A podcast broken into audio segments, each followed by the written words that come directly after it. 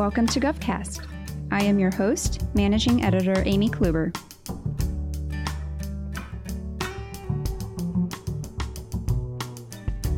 Most people know NASA, but many might not know how impactful the organization is across all facets of our lives, more than just space exploration. NASA has a hand in weather, robotics, aircraft development, even smoke detectors and medical tests. From the start, NASA acting CIO Jeff Seaton has taken an interest in robotics that eventually landed him at the agency in various roles, including CIO at NASA's Langley Research Center. The CIO's shop is currently amid a large digital transformation that is working to ensure security and accessibility of large swaths of data, data that enables activities like those mentioned. Seaton discusses his lifelong passion for his NASA career and how IT efforts are impacting the agency's overall missions and expanding well into the future. This episode is sponsored by Dell Technologies and TVAR Solutions. Welcome. I'm Matt Walker, Regional Sales Director for Civilian and Space and Research at Dell Technologies. Thanks for joining today's GovCast. Today's discussion is focused on the technology impact at NASA and the role that the CIO plays in applying IT solutions to enable mission success. Dell Technologies has worked in collaboration with leaders at NASA to move our country and the world forward in space exploration. Dell is proud to partner with Carahsoft and TVAR Solutions to help drive this progress. Together, we've provided IT solutions across NASA centers, missions, and programs. Please join me in welcoming NASA CIO Jeff Seaton as he discusses how IT efforts are impacting the agency's overall mission, surrounding more than just space exploration, but all facets of our lives.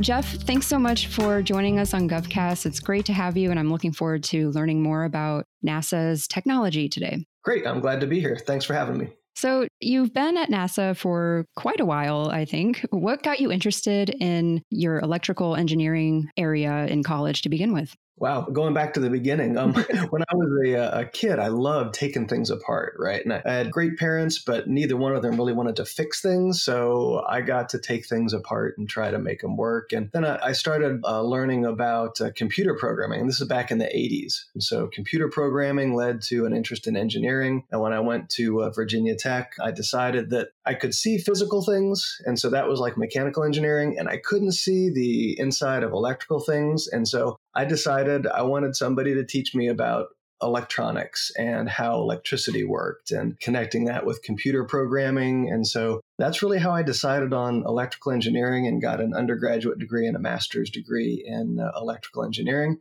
And that led to an interest in robotics while I was in school too. So kind of got involved in playing with robots as a convergence of electronics and mechanical systems and computer programming. Wow. And then now that you are at NASA, kind of that whole curiosity, I guess, translated to something very profound considering how much technology goes on there. What drew you to the agency? Yeah, well, it really was that interest in robotics because while I was still in uh, in college, I was looking for internships, and uh, I was able to get an internship at NASA Langley in Hampton, Virginia, working in their robotics and automation branch. And so for a summer, I got to design robotic hands, end effectors, we called them, to grab things in space and work on assembling things in space. That was what we were investigating back then. And this was in the, the late 80s.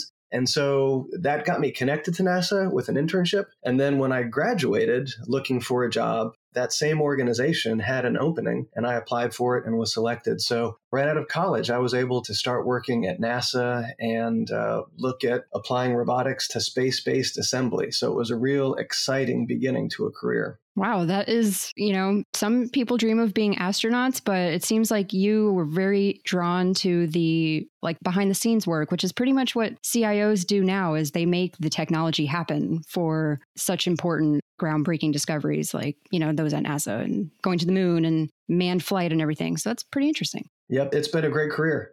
So I started back in, in 91. So it's coming up on 30 years that I've been at NASA. And when I first began, for whatever reason, I thought I'd be at NASA for maybe five years and then move on to, to some other place. But I've been able to actually change jobs within NASA about every five years, roughly five year uh, intervals. But you know, growing and building my skills and abilities, whether it was technically or in a leadership capacity. So it really has been a great place to work. Wow, they hooked you. they did. what has been intriguing about how NASA has changed over the years? You mentioned your interest really began in the late 80s, 90s, but I assume technology with its rapid changes over the years, how has that looked like at NASA?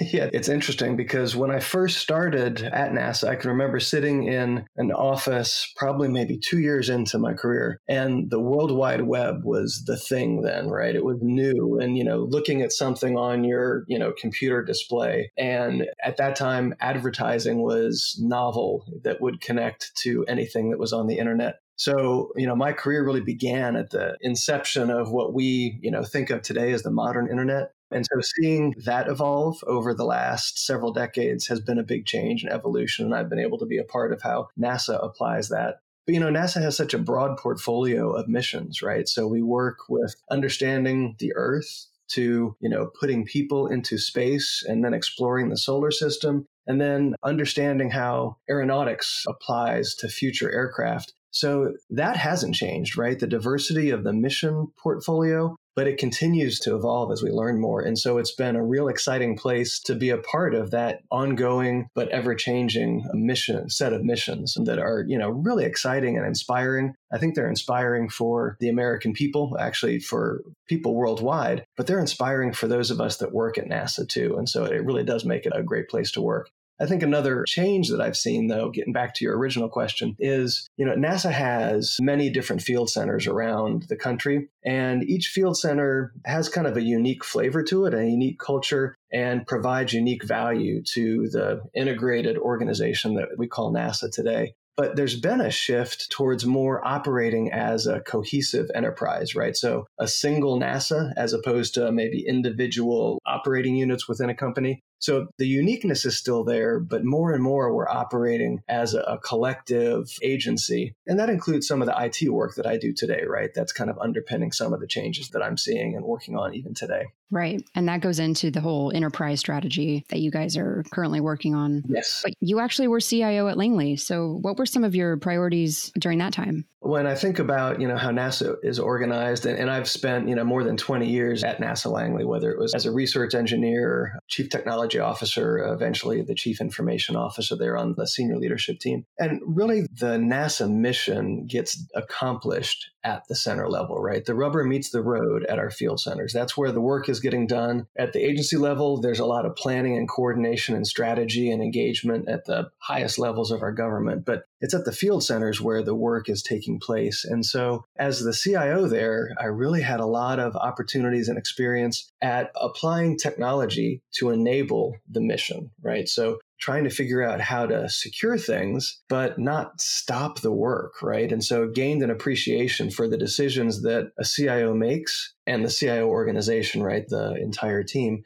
because there would be times where we'd make decisions that made it a lot harder for the researchers and engineers and scientists to get their jobs done. And so learning how to navigate between enabling the mission while securing the mission or moving towards efficient solutions while not um, stopping the innovation that's happening that's needed on the mission side. So I think really trying to balance multiple competing priorities as a center CIO was a real area of learning and growing awareness for me. But I also had the opportunity to work on my leadership abilities, which I continue to I hope I'm growing there today as well. But, you know, leading a team of 50 or 60 civil servants and then several hundred contractors that were trying to meet the needs of folks that had this diverse set of mission responsibilities that I talked about earlier was another opportunity for growth that I was able to take and, and hopefully, you know, benefit from.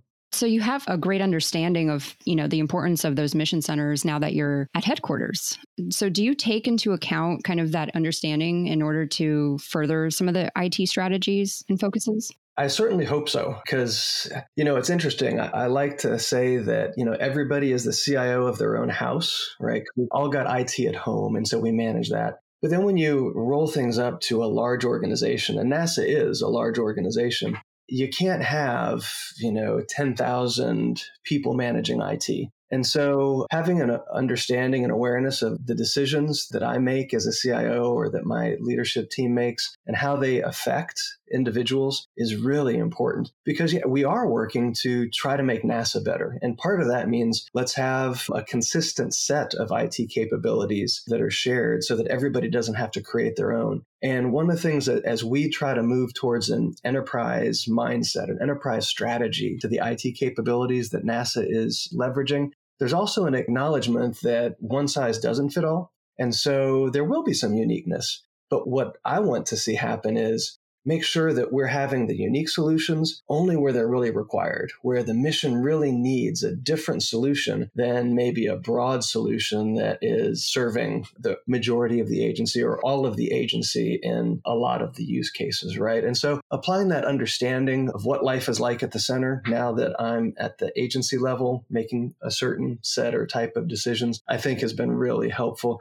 And I hope that, you know, the agency workforce is seeing that as we do shift towards enterprise solutions. It's not with blinders on. And we do understand the need to have uniqueness where it really matters for mission success. Because when it comes down to it, I see the CIO's job as enabling the mission success of the organization. For NASA, it just happens to be sending men and women into space or sending spacecraft into space or designing new technologies that make our air transportation system more efficient or understanding the Earth and so those are some pretty weighty missions. And I don't want to be responsible for slowing those down. I want to be responsible for accelerating them. And so trying to figure out how to do that is a real challenge. There's certainly a lot of activity that, you know, hits the general public in many different areas. So, talk about a little bit more about how you're strategizing around customer experience, considering your prior role in the Mission Center area. How are you going to advance that?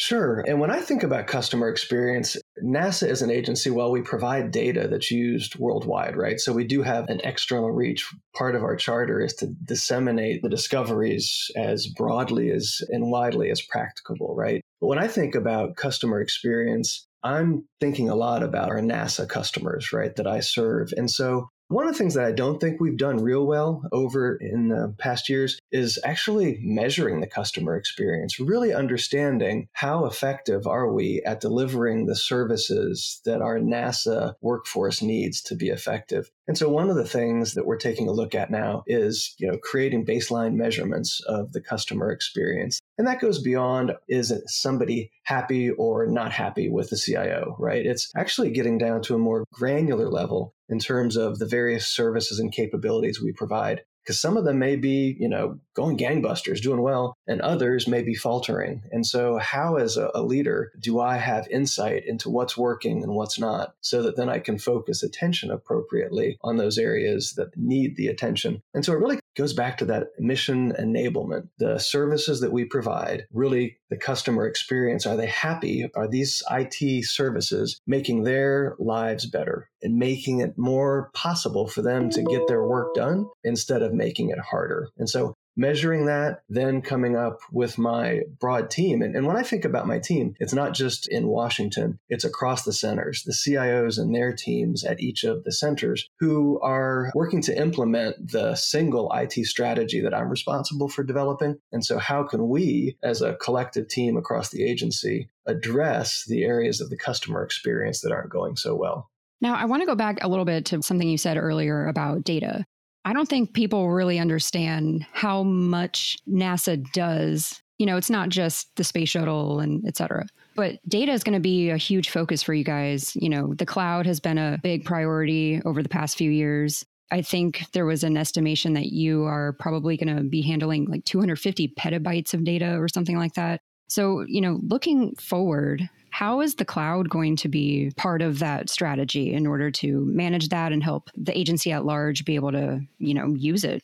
Sure. Yeah, that's a great question. And many of our missions do generate a tremendous amount of data, whether they're, you know, scanning outer space and understanding the solar system and beyond that we live in, or understanding the Earth, right? So satellites orbiting the Earth and collecting data that's helping us to understand the weather and patterns and forecasting better. And, and we collaborate with other agencies on that. But, you know, for NASA to continue to build the computing and the storage capabilities internally to deal with that growing data landscape, that becomes economically not feasible. And so we are actively leveraging the cloud that doesn't mean that we're closing down every NASA system or data center, right? But we certainly have consolidated a lot of them in the last 10 years, five to 10 years. And the cloud really can help us because it, it enables us to burst, you know, create additional capacity when it's needed. So we may have a mission that's going to have a need for additional capacity, say for a year or two years or three years. It doesn't make sense for us to build a new data center just for, you know, that capability. Well, we can go out to industry and have industry buy that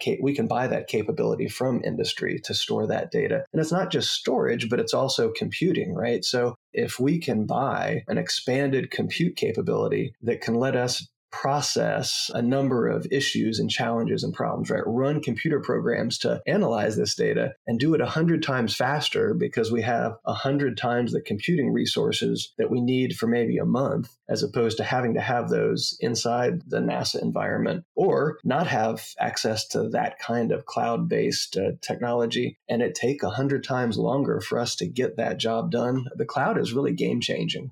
It's not the answer to every problem, but it certainly is a solution to many of the problems. And within the CIO community, we're creating the foundation that our missions can then build on. So we're trying to make it easier for our missions to be able to leverage those capabilities. And many of them are actively pursuing the cloud as they look to their future solutions. So you're currently acting CIO and you assumed that role pretty early in the pandemic or, you know, in the middle of the start of it.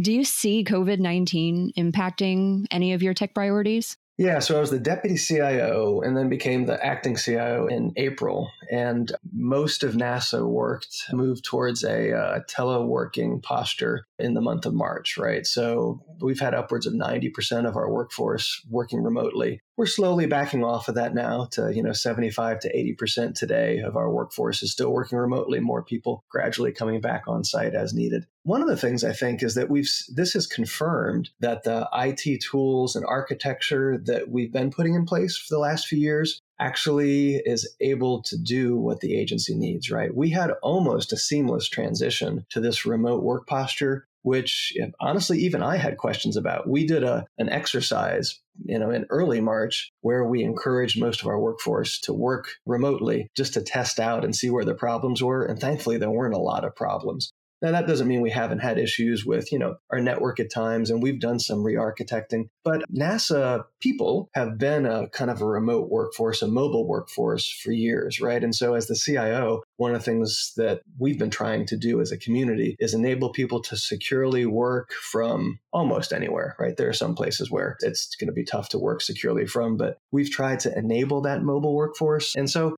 I don't think it's changed our focus as much as it's underscored the need to continue the evolution that we have been, you know, started several years ago. But certainly collaboration and doing that effectively with a diverse set of partners, whether it's industry or academia, and doing that effectively and securely is an area where we have opportunities to grow, and we're going to continue doing that. And then, you know, cybersecurity, the evolving threat landscape is, I think, job security for for people in the cyber arena and for CIOs, right? How do we balance cybersecurity and managing those threats with enabling people to get their work done, right? We can't be so secure that we lock everything down. And so that's just going to continue to be a priority going forward. Yep, definitely a balancing act.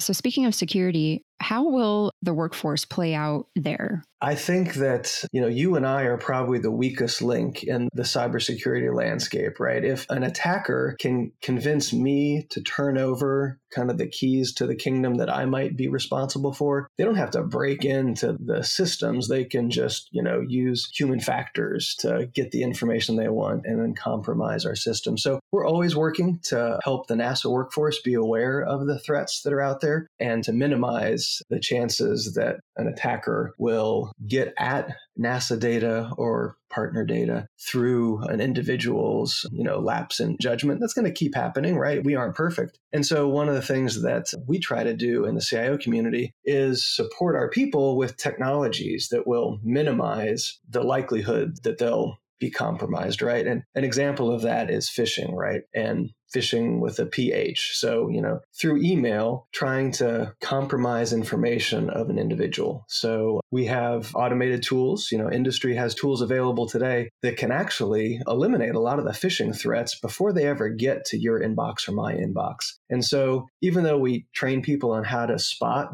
you know, problematic uh, attachments in emails, we're doing a pretty good job today of keeping those from ever hitting somebody's inbox. So people can spend more time focusing on their work and less time being concerned about is this information legit. But just the same, we have to continue the education and awareness campaign because the threats continue to evolve. So we're always trying to help folks understand where the threats might be that they need to pay attention to.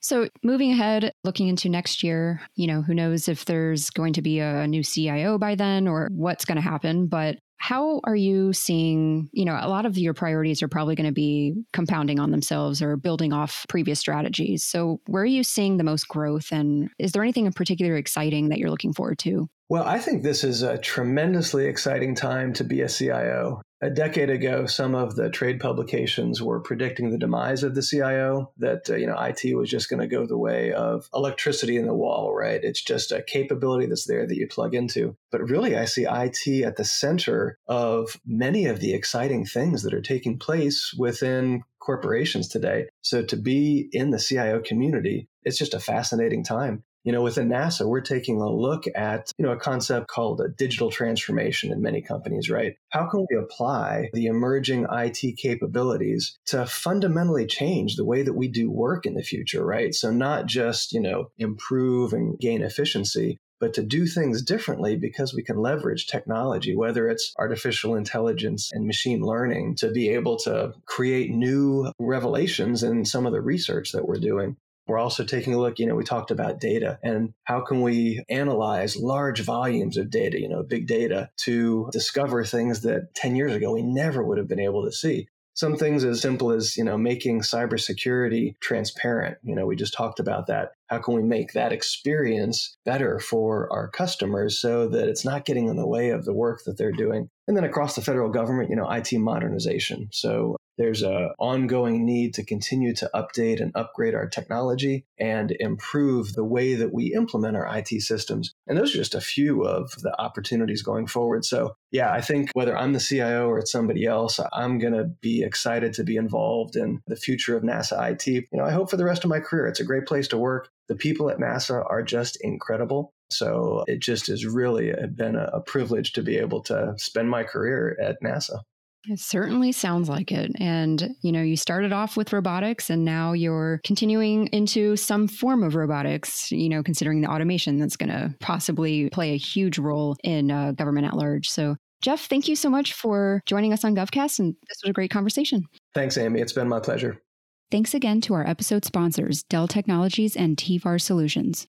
NASA is continuing to transform itself to better enable the mission as they advance towards further space exploration and research.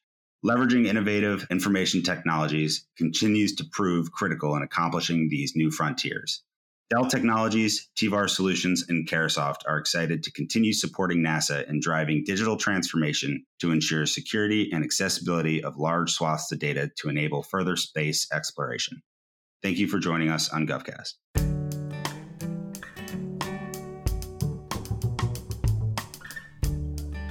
GovCast is a production of Government CIO Media and Research. For more podcasts, head to governmentcio.com slash podcasts.